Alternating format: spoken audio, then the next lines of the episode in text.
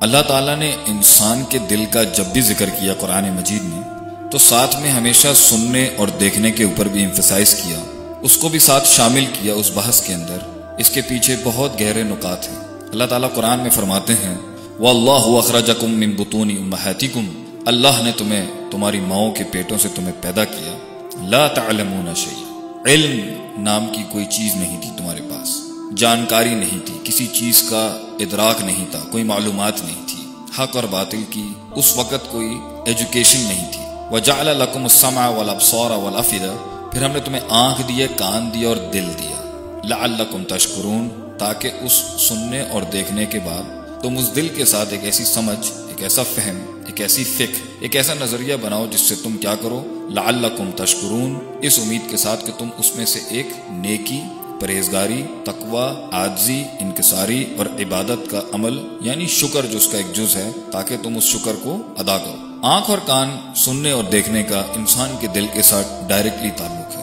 اس لیے قرآن مجید، فرقان حمید، کتاب مبین، برہان عظیم، انسان کے سننے اور دیکھنے کے اوپر بہت رہنمائی بھی کرتا ہے، تنبیہات بھی کرتا ہے اور انسان کو نئے نئے مشاہدات کی دعوت بھی دیتا ہے۔ لوگ کہتے ہیں کہ شاید ہم سائنس میں بلیو نہیں کرتے۔ بلکہ سب سے پہلی سائنس تو ہم نے ہی کی تھی۔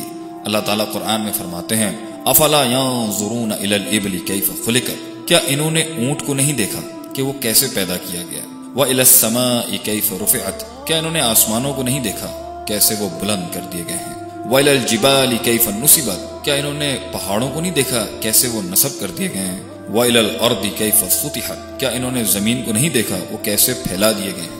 تو اللہ تعالیٰ انسان کی سینگ اور ہیئرنگ سننے اور دیکھنے کو دعوت تو دیتا ہے، منع نہیں کرتا اس کو کسی چیز سے۔ مگر اس کے ساتھ وہ پازیٹیوٹی وہ آپٹیمزم وہ گاڈ کانشیسنس وہ روحانی تعلق، ایسے معاملات کا، ایسے سلوشنز کا ادراک کرنا جن سے انسانی عقل اور عقیدے اور نظریے کی رہنمائی ہو۔ اس کی روحانیت کی رہنمائی ہو۔ اس کے اندر ایسا تفکر پیدا کرنا جس سے وہ ایک کامل اور ایک اچھا انسان بن سکے۔ جو خدا کو مائنس کر کے تو ہو نہیں سکتا۔ تو ان ساری چیزوں کے اوپر تو اسلام اور قرآن اور اللہ کا دین تو انسان کو زور دیتا ہے کہ افلا تفک کرون کیا تم فکر نہیں کرتے؟ کیا تم تدبر نہیں کرتے؟ کیا تم تذکر نہیں کرتے؟ کیا تم نصیحت حاصل نہیں کرتے اللہ کی مخلوق کو دیکھ کے؟ لیکن ایسی نظر، ایسی سمجھ اور ایسا سننا جو انسان کو اللہ سے دور کر دے، جو انسان کو اپنے نفس کا یا لوگوں کے نفوس کا غلام بنا دے۔ اللہ نے اس کی سخت تنبیہ کی ہے، اس سے روکا بھی ہے۔ کیونکہ ایک بڑا اصول یہ ہے کہ سیکھے ہوئے کو انسیکھا کرنا آسان کام نہیں ہے۔ اس لیے ایک دفعہ وہ غلط الفاظ یا وہ غلط نظریات دیکھنے سے یا سننے سے دل کے اندر جا کے کہیں بیٹھ گئے یا گھر کر گئے، وہاں پہ دو ایسے دشمن پائے جاتے ہیں جو انسان کو سرات مستقیم سے سرات الجہیم میں لے کے جانے کے لیے کافی ہیں۔ وہ نفس کے وہ دو بڑے انگریڈینٹس ہیں جنہیں ہم شک اور شہوات کے نام سے تعبیر دیتے ہیں۔ ڈاؤٹس اینڈ ڈیزائر انسان کا علم اگر ناقص ہے اور باطل ہے یا شیطانی ایلیمنٹس اس میں پائے جاتے ہیں، تو انسان کے دل کے اندر یقین جو اللہ کے بارے میں تھا، یقین جو اس دنیا کے اندر اللہ کے وعدوں پر تھا، یقین جو آخرت کے اندر اللہ کے وعدوں کا تھا اور اس آخرت کا تھا اور اس دین کے اندر اللہ کے ان سارے معاملات کا تھا جس سے اس کی زندگی میں سکون اور اطمینان ہوگا، وہ شک میں چلے جائیں گے۔ اور انسان جب شک میں چلا جاتا ہے تو اس ویکیوم کو فل کرنے کے لیے انسان دنیا داری ہی کو لے کے آئے گا جو دکھتی بھی ہے اور محسوس بھی کر سکتا ہے اور پھر اس طرح کی باتیں اس کے دل کے اندر گرو کرتے کرتے راسک ہو جاتی ہیں کہ نہ اللہ دکھتا ہے، نہ جبریل علیہ السلام فرشتے دکھتے ہیں، نہ دوزک دکھتی ہے، نہ جنت دکھتی ہے، نہ قبر کا عذاب دکھتا ہے اور نہ ہی محمد صلی اللہ علیہ وسلم کی ذات دکھتی ہے۔ یہ سب قصے کہانیاں ہی ہوں گے۔ اور اگر انسان نے کسی غلط چیز کو کان دے دیے، یا اس کی نظر نے ایسے نظریات یا ایسے افکار کی طرف یا ایسے ویژولز کی طرف نظر کر لی، تو شکوک اور شبہات کی وادی میں اگر نہ گرا، تو کہیں شہوات اور ڈیزائرز میں جا کے تباہ نہ ہو جائے۔ کیونکہ انسان کا دل جتنا زیادہ انوالوڈ ہوگا، ہم روکنا نہیں چاہتے اس چیز سے کہ انسان کام نہ کرے، اس دنیا کے اندر تعمیر نہ کرے۔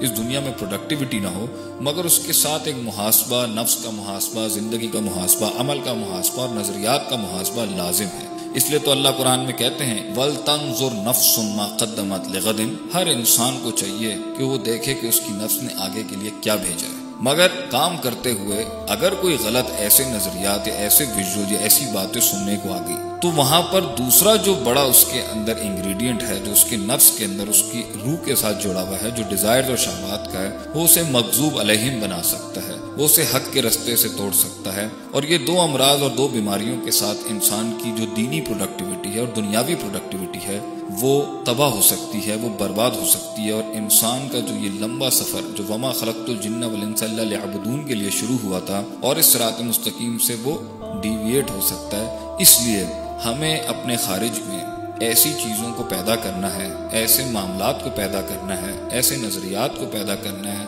ایسی چیزوں کو ڈیولپ کرنا ہے جس سے انسان کی روح اور اس کی اندرونی روحانی زندگی کی نشونما ہو سکے، جس سے وہ ایک پازیٹیو آپٹیمسٹ انسان بن سکے، جس سے وہ ایک ہمبل عاجز اور انکساری کرنے والا اللہ کے ہاں اس کا عبد بن کے رہنے والا انسان بن سکے۔